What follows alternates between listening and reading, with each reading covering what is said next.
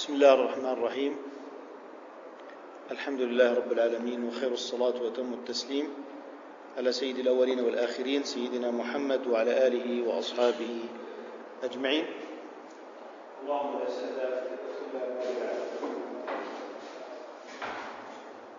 سهلا وأنت إذا شئت تجعل الحزن سهلا يا أرحم الراحمين. آه، انتهينا من البيت الثاني والعشرين. وسنبدأ اليوم بالبيت الثالث والعشرين. من يقرأ لنا البيت؟ عثمان. وأفرت الكسر فيما من ورث وولي ورم ورعت ومقت مع وفقت حلا. أحسنت. جزاك الله خيرا. الآن آه، يتكلم آه، عن بقية الأقسام تكلم عن الوجهين وهو ما يمثل له بيحسب حسب يحسب ويحسب وهو ذو الوجهين. الآن يريد أن يتحدث عن ما فيه الكسر فقط من فعل على السماع فقط. إذا يقول ورث يرث وولي يلي. والمصدر منه الولاية أو الولاية ولي يلي ولاية أو ولاية. وجاء في قوله تعالى هنالك الولاية لله. هو هو المعنى هو هو. ثم قال وتابع فيما هو على السماع فقط بكسر العين في المضارع لأننا قلنا إن القياس في ما هو مكسور العين في الماضي أن يكون القياس في المضارع مفتوحا. وذكرنا ما هو على القياس فقط وذكرنا في المرة الماضية ما هو على القياس والسماع. أما هذا القسم الذي يتحدث عنه فهو على السماع فقط ولا قياس فيه. وهذا معنى قوله وأفرد الكسرة الكسرة. وولي ورم كذلك أي ورم الجرح ورما. إذا انتفخ. وحكي فيه عن بعضهم الفتح في المضارع على القياس يورم. يورم. فتحذف الواو تقول يرم. نعم.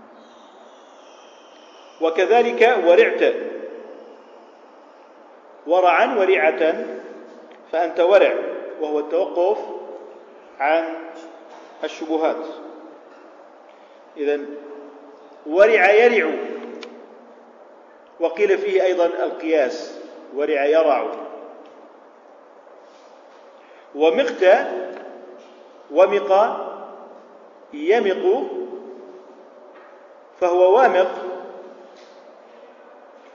ومعنى ومق أي أحب.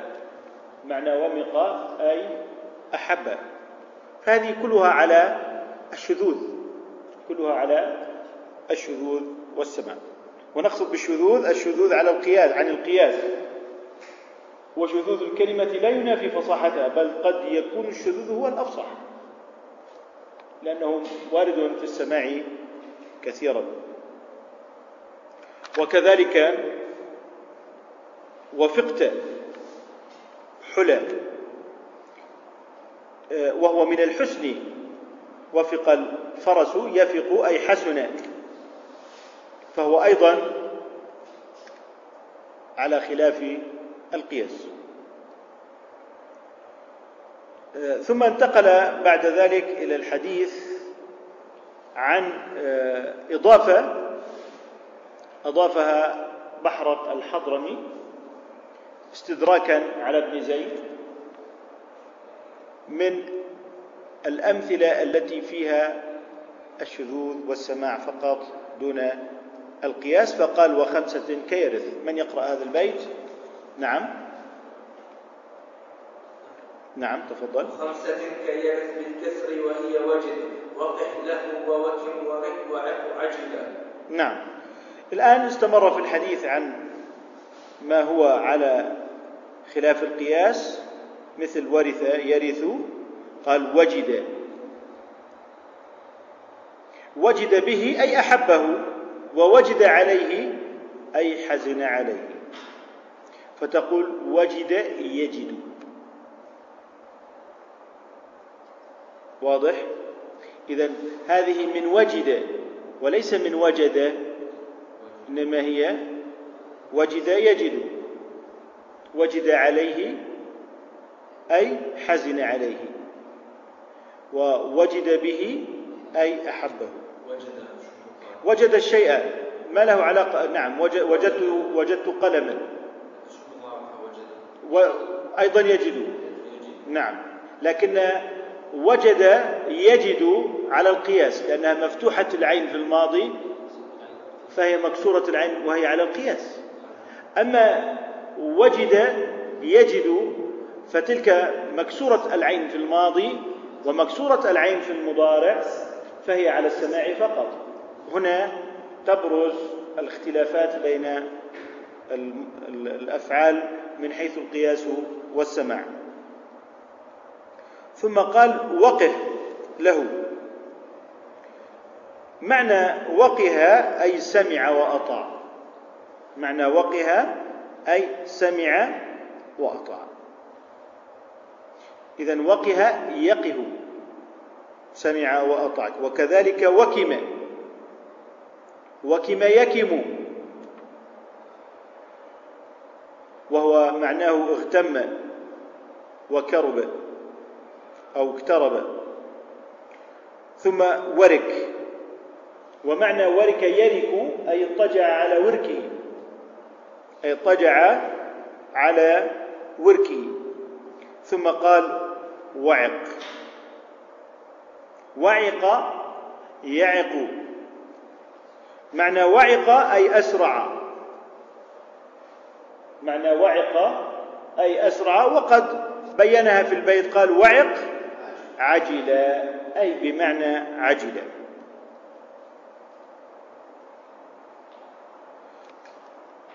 هذه ما زالت الأمثلة على خلاف القياس ننتقل إلى البيت التالي البيت الخامس والعشرين. معوري الأفق بها كسرا بعين ضارع يلي فعل أحسنت. في صدر البيت استمرار للحديث عن ما هو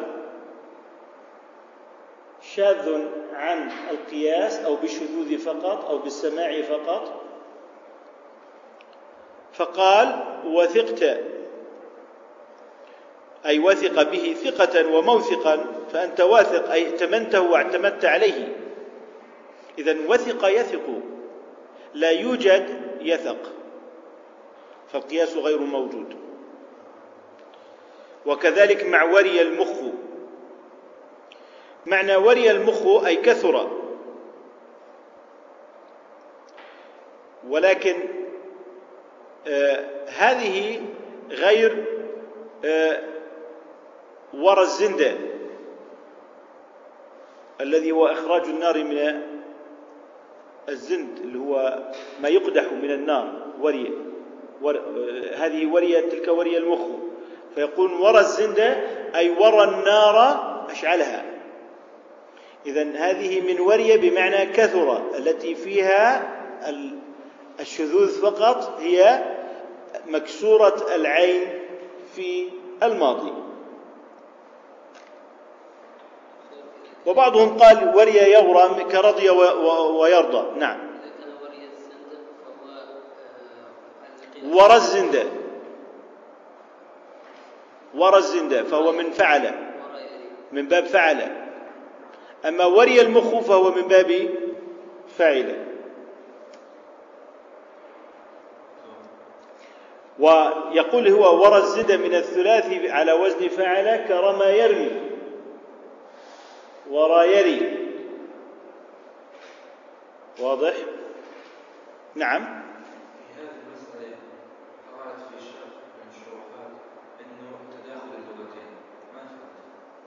يعني يقول لك ربما يكون المضارع واحد على سبيل المثال واضح؟ الآن مثل هنا مثلا وري أم وراء؟ فإن قلت وري يرى فمعنى ذلك أنها على القياس. وإن قلت ورى يري إذن هي على القياس. فإن قلت وري يري على السماع. هنا تتداخل معنى اللغات فربما أحدهم يقول لك وري فيها وجهان. ربما يقول لك وري فيها وجهان. لأننا وجدنا لفظة وري وري قلنا يري اللي هي بالسماع وري يرى على القياس. بناء على ذلك نحن سنقول لا يوجد آه، هنا خلاف. بناء على أن اللغة تداخلت بينهما. بناء على أن اللغة تداخلت. كما قلنا في لب إذا تذكرون لبب عندنا إحنا قلنا لبب وقلنا لبب لا يكون إلا في لا يكون في المضارع إلا مضموما. أليس كذلك؟ لبب يلبب لا يوجد غيره. أحدهم جاء وقال لك وجدت يلبب. وأنت تقول إن القاعدة أن مضموم العين في الماضي لا يكون إلا مضموم العين في المضارع كذلك ولا يمكن أن يكون مفتوحا. قال لك وجدت يلبب. تقول له هذه ليست من لبب هذه من لبب وبناء عليه يكون من تداخل اللغات. يكون على يكون على ذلك من باب تداخل اللغات. أظن أنها وضحت الآن. ثم قال احوها أي احفظها ولا تقس عليها لأنها غير مقيسة. والأصل على أنها مفتوحة العين في المضارع. ثم بدأ انتقل إلى الجزء الكبير. نعم محصورات.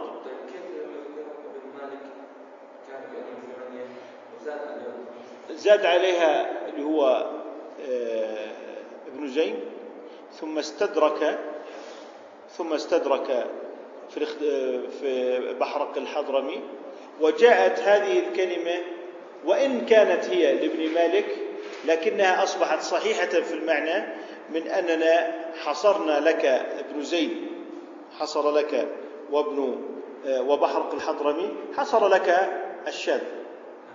ومن ثم هذا الحصر كان مفيدا فجعل كلمات ابن مالك آه، احوها وأدم صحيحة ومطابقة للواقع. قبل ذكر هذه لم يكن ابن مالك مستقصيا هذا الاستقصاء الواسع. نعم لم يكن مستقصيا ذلك الاستقصاء الواقع وأن ما أتى به آه، ابن آه، بحرق الحضرمي هنا وأضافه بحرق في قوله وخمسة كيرث إذا وهذه عادة العلماء البحث والتقصي والاستدراك وراء بعضهم إلى أن تصل الحقيقة إلى حد الكمال إن شاء الله تعالى. إذا بحرق استدرك على ابن مالك هذه الكلمات اللي هي الخمسة في قوله وخمسة كيرث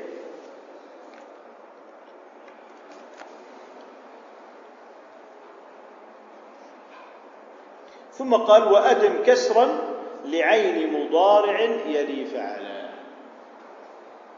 إذا هنا يقول لك إن القياس في فعل أن يأتي مكسور العين في المضارع. وستعلمون بعد ذلك لماذا نحن الآن بدأنا بالحديث عن صيغة المضارع. لأننا عندما نتحدث عن المفعل ونتحدث عن اسم الآلة سنلجأ إلى حركة العين في المضارع. فالآن نحن نؤسس لموضوع حركة العين في المضارع ثم ننتقل بعد ذلك إلى ما بعد المضارع لأن كثيرا من الحركات تتأثر تبعا لحركة العين في المضارع. فقال وأدم كسرا لعين مضارع يلي فعل. البيت ست وعشرين. من يقرأ البيت؟ تفضل الواو فاء أو الياء عينا أو كذا أو كأتى كذا المضاعف لازما كحن طلب نعم.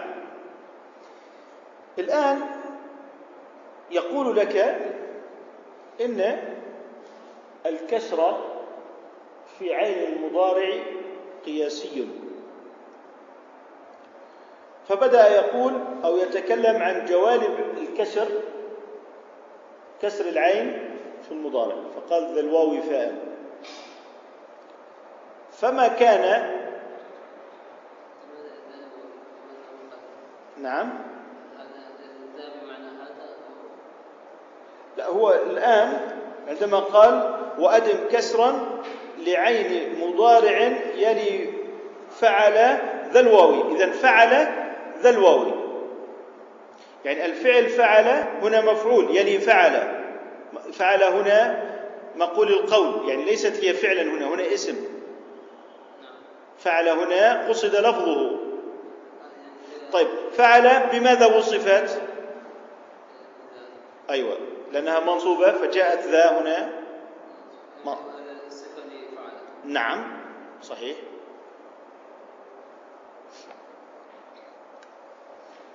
إذا قال ذا الواو فعل ممكن أن تعتبره جزء بدل جزء من كل. بدل جزء من كل أي بدأ بذكر أنواعه المندرجة تحته تحته. قال ذا الواو فاء. وهو المثال. مثل وعد ووقف. مثل وعد ووقف. فهنا عليك أن تكسر العين في المضارع. فتقول وعد يعد ووقف يقف. أو الياء عينا. نحو قولنا باع أصلها بيع باع يبيع وجاء يجيء. إذا هنا جاءت العين مكسورة. أو كأتى. المقصود المقصود بأتى أن يأتي لام أو أن يأتي أن تكون لام الفعل ياء. هذا قصده بقوله كأتى مثل هدى يهدي. وهناك بعض الشذوذ في قولهم كأتى هو يائي لا كقولهم أبى يأبي وأبى يأبى. أبى يأبي هنا لو قلت إن الفعل الأول مختلف نقول تداخل لغات كلبب ولبب لكن هنا هو هو واحد. فيه وجهان. فتقول فيه وجهان. واضح؟ ولو كان جاز ذلك في لبب وقلنا إنه يجوز فيه يلبب لقلنا إنه فيه وجهان. لكننا قلنا لا وجهان فيه بل فيه وجه واحد. وهو الضم في المضارع. أما الوجه الثاني فهو على تداخل اللغات لبب يلبب. كذا المضاعف لازما كحن طلب إذا المضاعف اللازم يكسر العين في المضارع. مثل حن يحن وأن يئن. هنا إذا كان الفعل مضاعفا لازما أو كان كانت فاؤه واوا أو كانت عينه ولامه ياء. فإننا نكسر العين في المضارع. فإننا نكسر العين في المضارع. والطلا هو الصغير من كل شيء. كقولي كحن طلا أي حن يحن.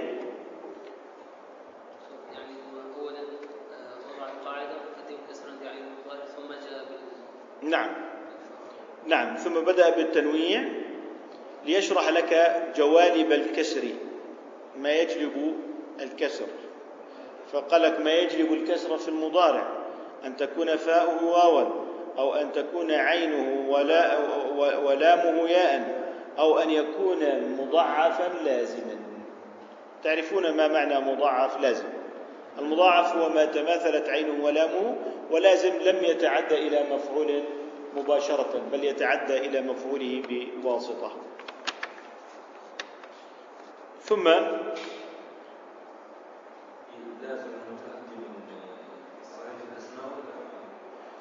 اللازم المتعدي من خصائص الأفعال. أن الفعل يأخذ مفعوله. اللازم لا يصل إلى مفعوله إلا بواسطة. نظرت إليه. نمت على السرير. ما أخذه بشكل مباشر. كتبت بالقلم. إذا على بالقلم. لكن لو قلت وجدت رسالة وصل الفعل إلى مفعوله دون واسطة. فنقول إن الفعل المتعدي ما يصل إلى مفعوله بلا واسطة.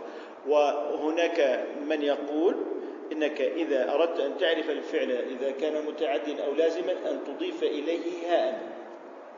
تقول وجدته ضربته لكن لا تقل نمته لا تقل ذهبته. فعلامة الفعل المعدى أن تصل ها غير مصدر به نحو عمل. علامة الفعل المعدى أن تصل ها. غير مصدر به نحو عمل.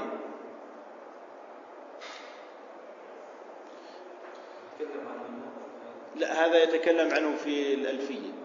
هذا من الألفية. وقال ها غير مصدر كالقيامة قمته. مثلا أي قمت القيامة تمييز لهاء المصدر المختلفة عن المفعول به. طيب نعود إلى ال- البيت. ذا الواو إذا انتهينا من البيت السادس والعشرين ننتقل الآن إلى البيت السابع والعشرين. من يقرأ البيت السابع والعشرين؟ نعم. وضم عين معداه ويندر ذا كسر كما لازم لازم من احتملا كما لازم. ذا ذا ضم احتملا طيب. الآن قال وضم عين معداه الضمير هنا يعود على المضاعف.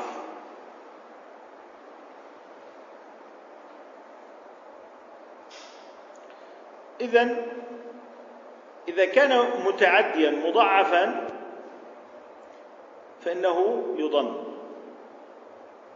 كمد يمد ورد يرد. فإذا كان مضاعفا معدى آه، متعديا عندئذ تضم العين. ويندر ذا كسر يعني المضاعف المعدى يقل أن تجد عين المضارع فيه مكسورة. سيأتيك الأمثلة على ذلك. وسيصل الآن الحديث بما بعده. وأحب أن نقرأ البيتين التاليين حتى نصل الأبيات الثلاثة هذه ببعضها لأنها قريبة من موضوع واحد. من يقرأ البيتين؟ نعم. وفي الصحاح بناء الضم فيه على لمح التعدي لذاك اللمح قد نقل لذاك اللمح.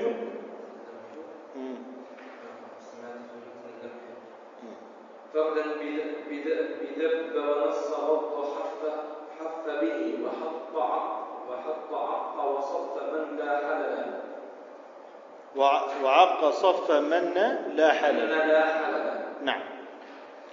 آه، لذاك اللمح أيضا لها وجه في الكسر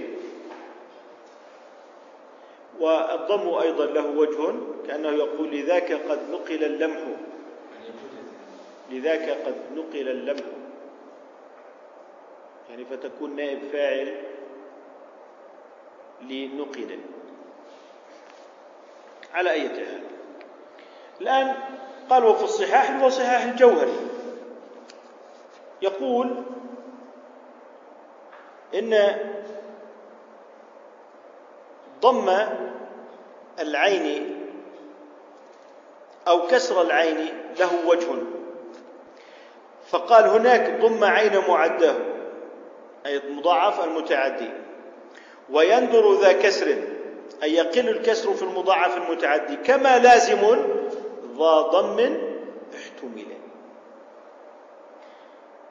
نحن قلنا إن المضاعف اللازم تكسر عينه في المضارع وقد تضم. إذا الأصل أن المضاعف اللازم أن تكسر عينه.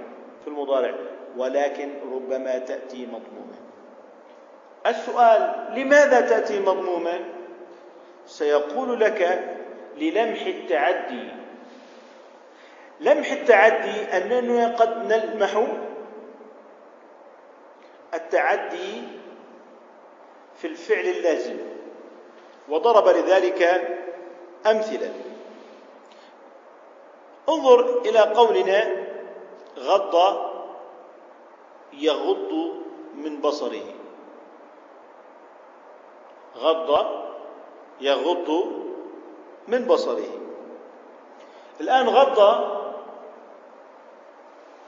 الآن نحن في باب فعل انتهينا من فعل. إذا نحن في باب فعل. قال لك من باب فعل إذا كان الفعل لازما اكسر العين في المضارع. متعدي؟ ضم العين في المضارع. في هذا قلنا له قل للمؤمنين يغضوا من أبصارهم.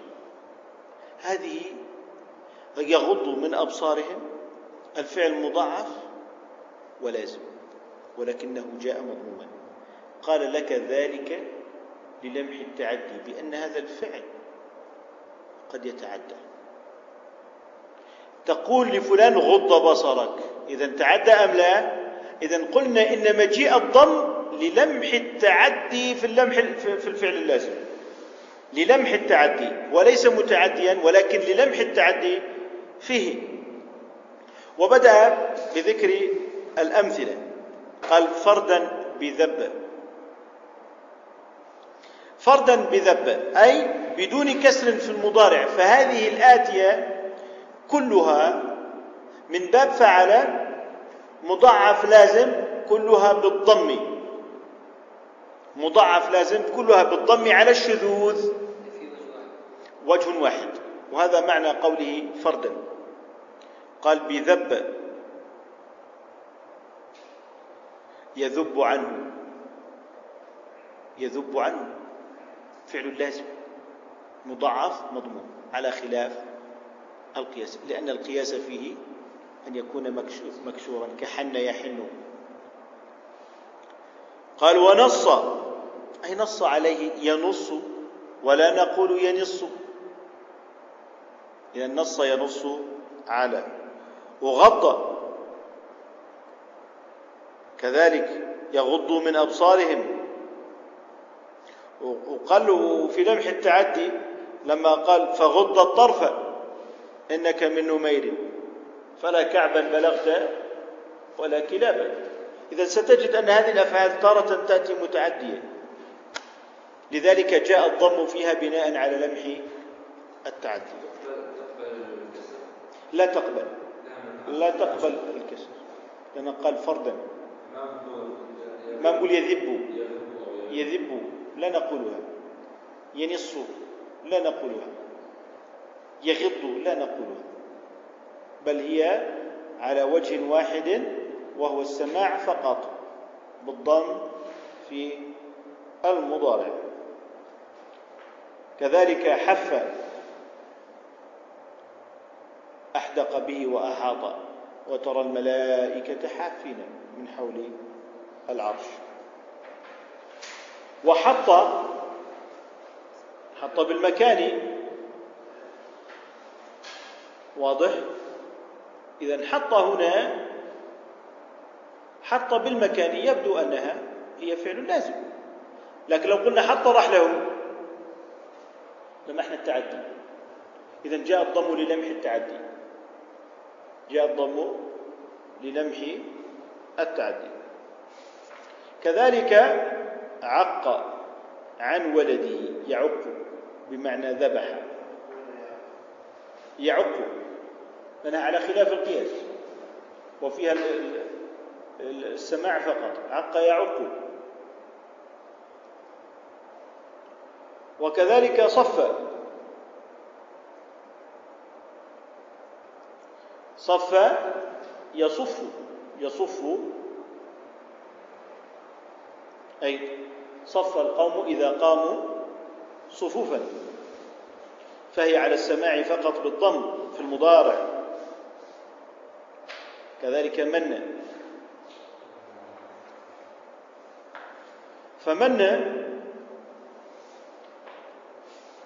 في لازم مضاعف. ومنه قوله تعالى فمن الله علينا. لازم. ووردت أيضا مضاعفة. متعدية. أيضا هذه لازم يمنون عليك. لكن وتلك نعمة تمنها عليك تمنها لمح التعدي إذا للمح التعدي نضر وإن كان الفعل لازم للمح التعدي. إذا نحن هنا نؤول نقول إن القاعدة في الفعل المضاعف اللازم من فعل أنه يأتي مكسور العين في المضارع. طيب سؤال ما بالكم تضمون آه، ما هو لازم ومضاعف من فعل نقول هناك وجه؟ هناك وجه وهو أننا في هذه الأفعال نلمح التعدي فقد وردت هذه الأفعال متعدية ولازمة. وهو توجيه حسن وتأويل معقول للغة العرب.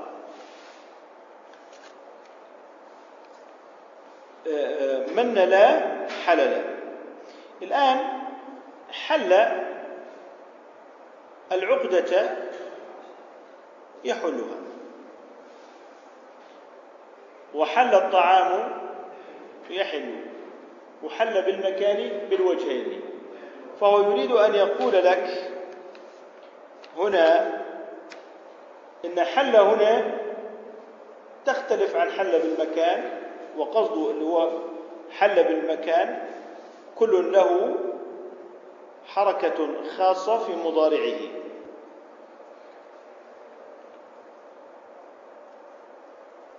واضح؟ إذا حل بالمكان فيها الوجهان يحل بالمكان ويحل وأحيانا اسم المفعل يأتي كذلك لهذا التنوع فتقول المحلة والمحلة. المحلة والمحلة. نعم. أما حل الطعام فهو بوجه واحد بمعنى يحل وحل العقدة بوجه واحد يحلها. نأتي إلى البيت الثلاثين. البيت الثلاثين. عثمان فذو التعدي بكسر حبه وعدا وجهين مر وشد عله عددا في هذا البيت يأتي إلى المتعدي ويتحدث عن المتعدي أي المضاعف المتعدي. فيقول إن المتعدي بالكسر فعل واحد. حب يحبب. وقرئ يحببكم الله. هل هذه في السبعة؟ أم يحببكم الله؟ قراءة شاذة. قراءة شاذة. خالد يقول قراءة شاذة. نعم. إذا هذه قراءة شاذة يحببكم الله. وهذا شاذ دون قياس. واضح؟ وقيل ورد فيه السماع يحببكم الله أي على القياس. إذا الآن انتهى من المتعدي المضاعف بوجه واحد على خلاف القياس وهو يحبب ضربها مثالا على ذلك. ثم بدأ يتحدث عن الوجهين. يتحدث عن الوجهين. الوجهين من المتعدي وليس من اللازم. هو قول وعذا وجهين وشد عله عللا الآن هذه القادمة اللي هي من عند قوله وعذا وجهين اللي هو البيت ثلاثين سيقول لك المتعدي. المضاعف فيه وجهان. وجه على القياس وهو الضم. ووجه على السماع وهو الكسر. وبدأ لك بالأمثلة. فقال هر. هر الشيء بمعنى كرهه. فهر بمعنى كره هر يهر. على السماع وهر يهر على القياس. وشد بمعنى أوثق. يشد على القياس ويشد على السماع. أما بمعنى اشتد أما بمعنى اشتد الشيء فهو لازم. ثم قال عله علل أي سقاه بعد نهل. والعل أصلا هو الشربة الثانية أو الشرب بعد الشرب. الشرب بعد الشرب. إذا عل يعل على القياس وعل يعل على السماء ثم آه، يستدرك الحضرمي أيضا بعض الأفعال على ابن مالك في البيت الواحد والثلاثين. من يقرأ البيت الواحد والثلاثين؟ نعم. ومثل؟ ومثل هو ينث شجه وكذا كأبه رمه أي أصلح العمل طيب. الآن قال ومثل هر ينث ينث. ينث على السماع وينث على القياس. وينث أو ينث السر أي يفشيه وينشره. كذلك شجه يشجه ويشجه. من أيهما القياس وأيهما السماع؟ الضم القياس. طيب. وكذاك الضه الضه أي ألجأه. الضه أي ألجأه. يأضضه ويأضضه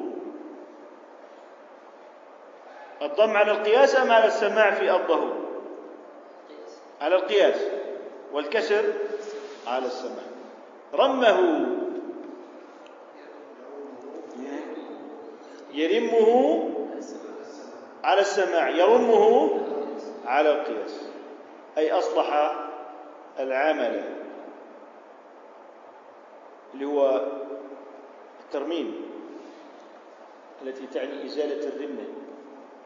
الأصل الرمة هذه الدودة التي تعيش في الأماكن أو في البيوت فإذا أراد أن يصلح بيته أزالها ومنها أصلا كلمة الترميم.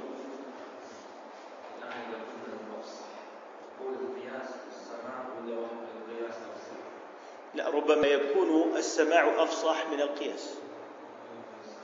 أفصح من القياس. واضح؟ ممكن. وورد في القرآن كثير منه. على السماع وليس على القياس. وشذوذ الكلمة عن القياس لا ينافي فصاحتها. هذه القاعدة شذوذ الكلمة عن القياس لا ينافي فصاحتها. وقلنا ورد غض بالقرآن بالضم مع أن القياس الكسر. واضح؟ مثلا وورد أيضا في القرآن القياس والسماع. يحسب أن ماله أخلده ويحسب أن ماله أخلده. فيحسب على القياس لأنها من حسبه ويحسب على السماع. ولا ولا نتوهم من قولنا على خلاف القياس أنها ضعيفة. ولا يتوهم من قولنا أننا نقول إنها شاذة إنها ليست فصيحة. وهذه قاعدة نؤكد ونؤسس عليها. نقول شذوذ الكلمة لا ينافي فصاحتها بل قد يكون الشذوذ الذي هو السماع أفصح من القياس. أي أصلح العمل. الآن ننتقل إلى الحديث عن آه، الصور الأخرى أيضا مما فيها الوجهان. الوجهان أخي خالد تفضل.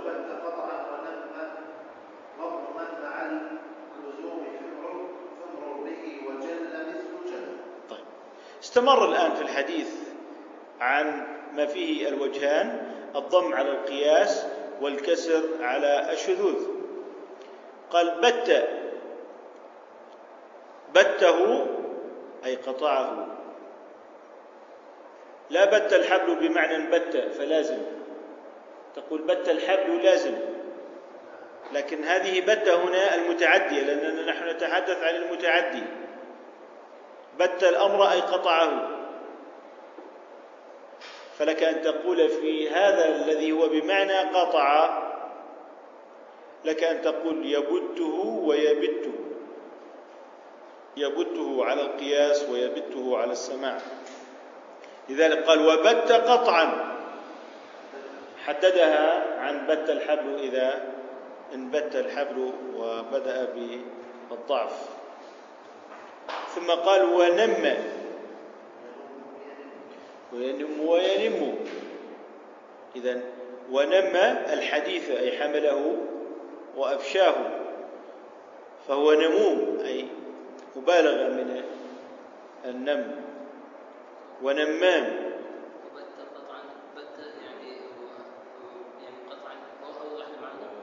أوضح معناها أي بين النوع. هنا الحال مبينة للنوع. مبينة مثل قعد القرفصاء.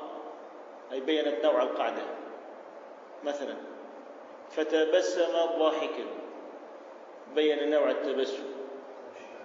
آه. إذا هنا جاءت الحال مبينة للنوع. فقال وبت من نوع قطع لا بمعنى بت الحبل إذا ضعف وبدأ بالذوبان. ثم قال ونم أي نم الحديث ونقله. وفاشاه وأفشاه. ثم بعد ذلك قال واضممن مع لزوم ثمر به وجل مثل جل. الآن هذا يتكلم هنا عن الضم في اللزوم. قال واضممن مع اللزوم. قلنا مع اللزوم المضاعف. اللازم يكسر. لكن الضم فيه شاذ. قال واضممن مع لزوم ثمر إذا مر بالبيت المضارع يمر. المضارع يمر. جاءت مضمومة. إذا إذا هذه مرة يمر على خلاف القياس. هل يوجد سماع؟ هي السماع فقط. القياس غير موجود. القياس غير موجود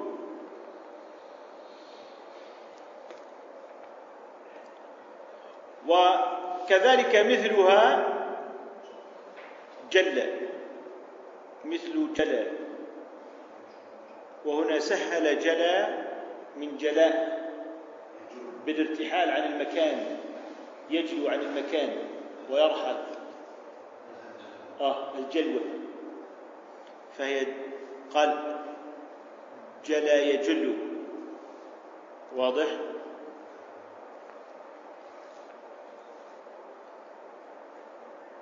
إذا جلى عن المكان أي ارتحل.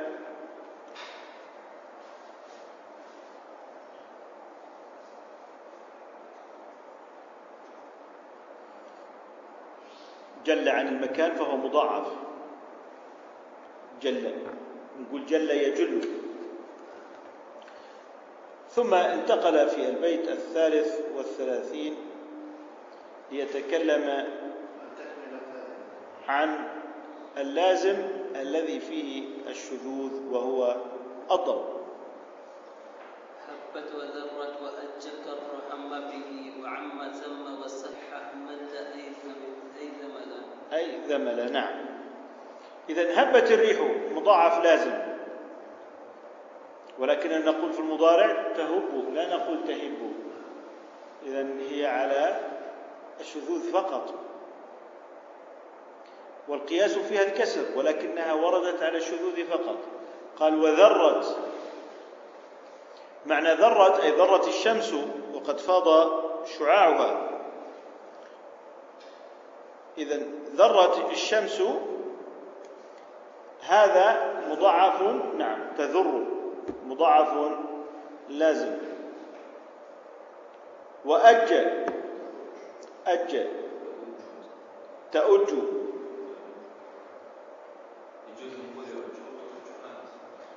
يؤج أو تؤج حسب المذكر والمؤنث. تأنيث هنا لكن هو معني هنا بحركة العين في المضارع. على الضم فقط. قلوا أج الظليم. الظليم هو الوحش والذكر من النعام. أج الظليم أي أسرع. وأجت النار والريح سمع دويهما. كر يكر عنه أي رجع وعليه عطف. إذا يكر خاصة فقط بالسماع بالضم. إذا كر عنه أي رجع. كر عليه أي عطف. ومنه الكر والفر هذه في الحرب. نعم الكرار أي العائدون. ثم قال هم به. إذا يهم به على السماع. إذا هم يهم أي من الاهتمام. وعم أي عم النبت طال. ومنه نخلة عميمة أي طويلة. إذا عم هنا لازم متعدي فكان القياس فيه أن يأتي مكسور العين في المضارع في المضارع. ولكنه جاء مضموما على السماع. زم أي زم بأنفه تكبر. فالقياس أن تقول يزم ولكن القياس غير موجود. هذا خاص في زم بأنفه. أما زم المتاع فهو على القياس لأنه متعدي فيكون زم يزمه. كذلك سح سح المطر أي نزل بكثرة. متعدي وعلى القياس لأنه زم يزم لأنه متعدي. هنا الحالات التي نتكلم فيها يا أخ عثمان الحالات التي نتكلم فيها عن المضاعف اللازم. وعن الشذوذ في المضاعف اللازم. فهو عندما قال زم يريد أنه ذلك المضاعف اللازم وهو موجود في زم بأنفه أي تكبر فمن باب التنبيه إياك أن تظن أن زم بمعنى زم أمتعته لأن زم أمتعته متعد والمتعدي الضم فيه قياس وليس شذوذا. ثم مل أي ذمل سح المطر أي نزل يسح. سح يسح. ومل في المشي أي أسرع. وأنتم تلاحظون نقول مل من الشيء من السأم ومل الخبزة متعدي مثلا وضع وضعها على المل وهو الجمر الحار. وهنا مل بمعنى أنه مشى مشيا مسرعا. نحتاج دائما آه، كيف نفرق بين هذه الأصول أو الأفعال؟ نفرق عبر فك الإدغام عبر فك الإدغام وكذلك حركة حركة العين في المضارع. ثم استمر فيما هو مضاعف لازم على خلاف القياس وعلى أنه بالضم. وهي حالات سماعية. يذكر الحالات السمعية وما بقي بعد ذلك فهو على القياس. 34 نعم. وألا نمعا وسطا شك أب وشد أي أبا. شق خش غل أي دخل. نعم. هذه أيضا كلها على الشذوذ. ألا يألل يؤل ألا لمعا. وكذلك شك يشك. شك يشك أي في الأمر ارتاب. قال أما شك الفريصة أنفذها. اللي هو قصيدة النابغة وهو يصف بقرة الوحش التي سيركبها ويذهب بها إلى النعمان. قال فشك الفريصة بالمدرة فأنفذها طعن المبيطري إذ يشفي من العضد. الفريصة اللي هي لوحة الكتف فشكها في ذلك السهم أو بقرنه شكها بقرنه. فأنفذ قرنه في لوحته. هذا معدل. أما شك في الأمر فهو لازم. ونحن نقول يشك اللحم. في يشك اللحم. في هذه من فشك الفريصة. هذا معدل. ويشك في الأمر. هذه لازمة. كذلك أب. أي يتهيأ للسفر. وكذلك شد أي عدا فهو لازم شد يشد في الجري. آه قال أي عدا حتى يميزها من شد بمعنى أوثق. إذا هذيك على القياس هنا على السماع.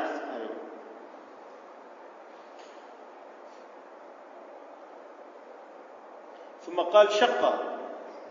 شق عليه الأمر مشقة. إذا انشق الأمر. لكن لو نقول شق الثوب متعدي ليس لنا فيه حديث. ليس هو محل البحث. إذا نقول شق نقول شق اللازم. أما شق بمعنى مزق شق الثوب فليس محلا للبحث. ثم خش. أي خش فيه دخل فيه. كذلك غل أي دخل. لا غل المتاع. غل المتاع متعدي. غل أي يدخل. هذه بمعنى سرق. لكن غل هي مثل أحسن زائية قالتها العرب. قال للشماخ بن الضرار الغطافاني. وهو يصف القوس التي سيصنع منها شجرة الطلحة التي سيصنع منها قوسه قال فظل ينجو أي يقطع ينجو كل رطب ويابس وينغل حتى نالها وهو بارز. إذا ينغل أي يدخل. وإذا انغل هنا بمعنى دخل وليس بمعنى سرق. لأن بمعنى سرق متعدي. البيت التالي آه، من يقرأ؟ وغش قوما عليه الليل جن ورش ورش مثل غش وفل أصله فللا قش قوم. ما زلنا في المضارع بالضم شذوذا.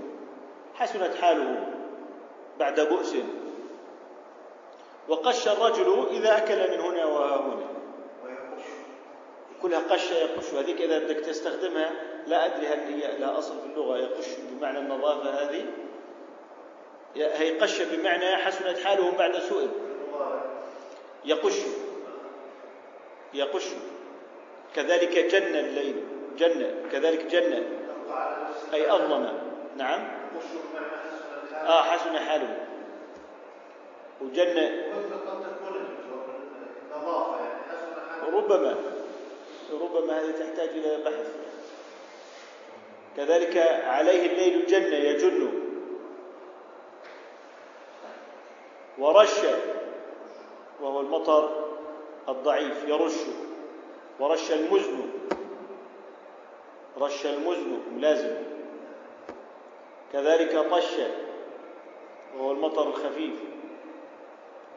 وثل أصله ثلل. ثل أصله ثلل. قال في البيت التالي أي راث ليس ثل هنا بمعنى يصب التراب. ثل بمعنى راث الحيوان ثم البيت السادس والثلاثين.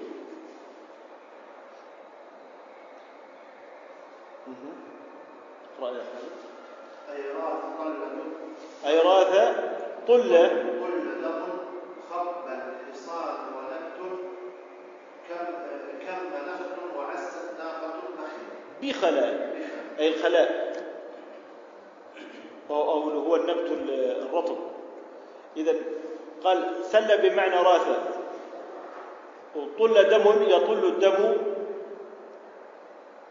بمعنى ذهب هدرا ولم يجد من يأخذ حق المقتول من قاتله. خب الحصان بمعنى أسرع لا خب بمعنى خدع. ونبت أي خب نبت أي إذا طال بسرعة. كم نخل؟ أي خرجت أكمامه تقول كم يكم?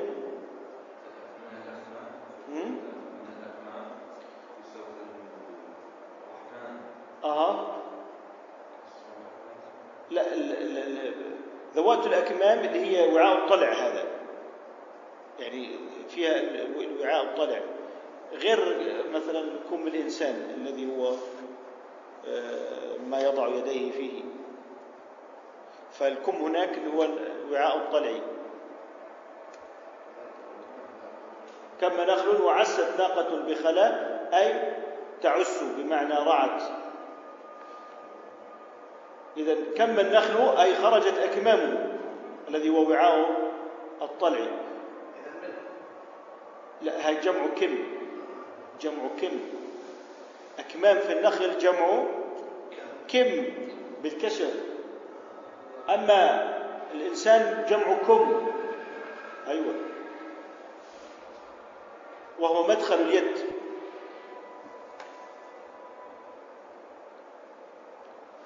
وأكم قميصه إذا جعل له كمين.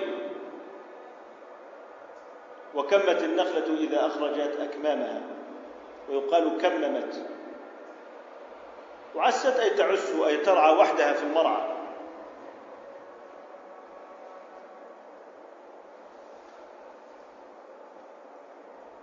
وما يأتي سيكون إن شاء الله موضوع جديد. نسأل الله سبحانه وتعالى أن يعلمنا وإياكم وأن يفهمنا وإياكم. سبحانك اللهم وبحمدك نشهد أن لا إله إلا أنت نستغفرك ونتوب إليك.